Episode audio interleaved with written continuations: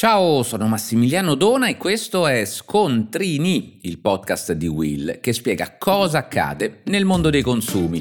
E quindi, per non perdere gli altri episodi, clicca sul tasto Segui.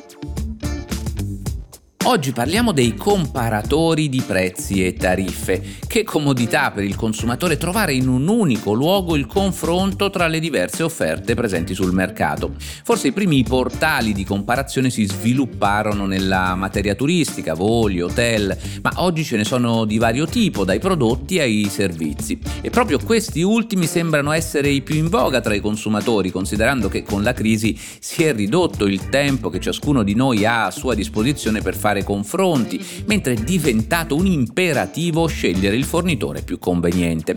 Manco a dirlo, il settore delle tariffe di luce e gas è uno dei più gettonati, vista anche la crescente difficoltà nel comprendere le offerte. Ma facciamo un passo indietro. Cosa sono i comparatori? Si tratta di piattaforme online che, proprio grazie alle informazioni messe a disposizione sul sito o tramite consulenti telefonici, possono aiutare i consumatori nello scegliere e nel sottoscrivere un nuovo contratto di luce e gas, si spera più conveniente. Per l'utente sono sempre gratuiti, ma il comparatore come guadagna allora? Beh, guadagna perché il fornitore gli riconosce una commissione quando aderiamo ad un servizio o compriamo un prodotto. Sembra facile, eppure bisogna fare molta attenzione, imparando a distinguere gli operatori seri da quelli un po' truffaldini, e vediamo come. Innanzitutto dobbiamo chiederci come il comparatore utilizza i nostri dati, che devono essere utili sì al confronto, ma non devono devono per nessun motivo essere ceduti a soggetti terzi o ad altri fornitori che nulla hanno a che fare con le utenze di luce e gas.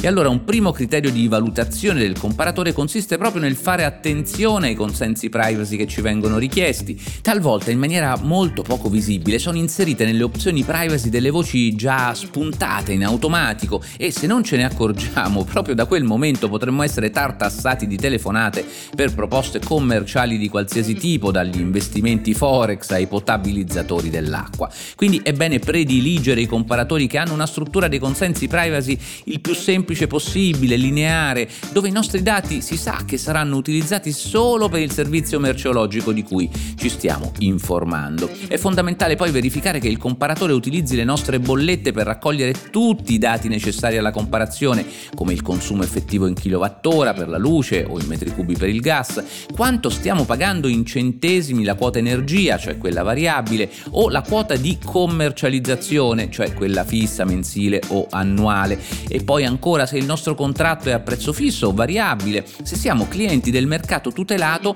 o di un altro fornitore già sul mercato libero. Solo con tutte queste informazioni, infatti, è possibile fare davvero un confronto tra le diverse offerte, e quindi diffidate da quei siti che vi indicano già un'offerta o un fornitore convenienti senza studiare prima nel dettaglio il vostro vostro contratto, cioè che consumatore siete, perché in quel caso la convenienza è sicuramente solo per loro. Infine, ricordate che non è affatto detto che nel ventaglio delle offerte del comparatore ce ne sia qualcuna davvero conveniente per voi, ed infatti i comparatori veramente affidabili, fatta l'analisi, potranno dirvi esattamente questo, e cioè che non avete bisogno di cambiare fornitore. E voi lo sapevate? Per oggi è tutto, ma se sei interessato a questi argomenti trovi una playlist dedicata, il cui link è in descrizione.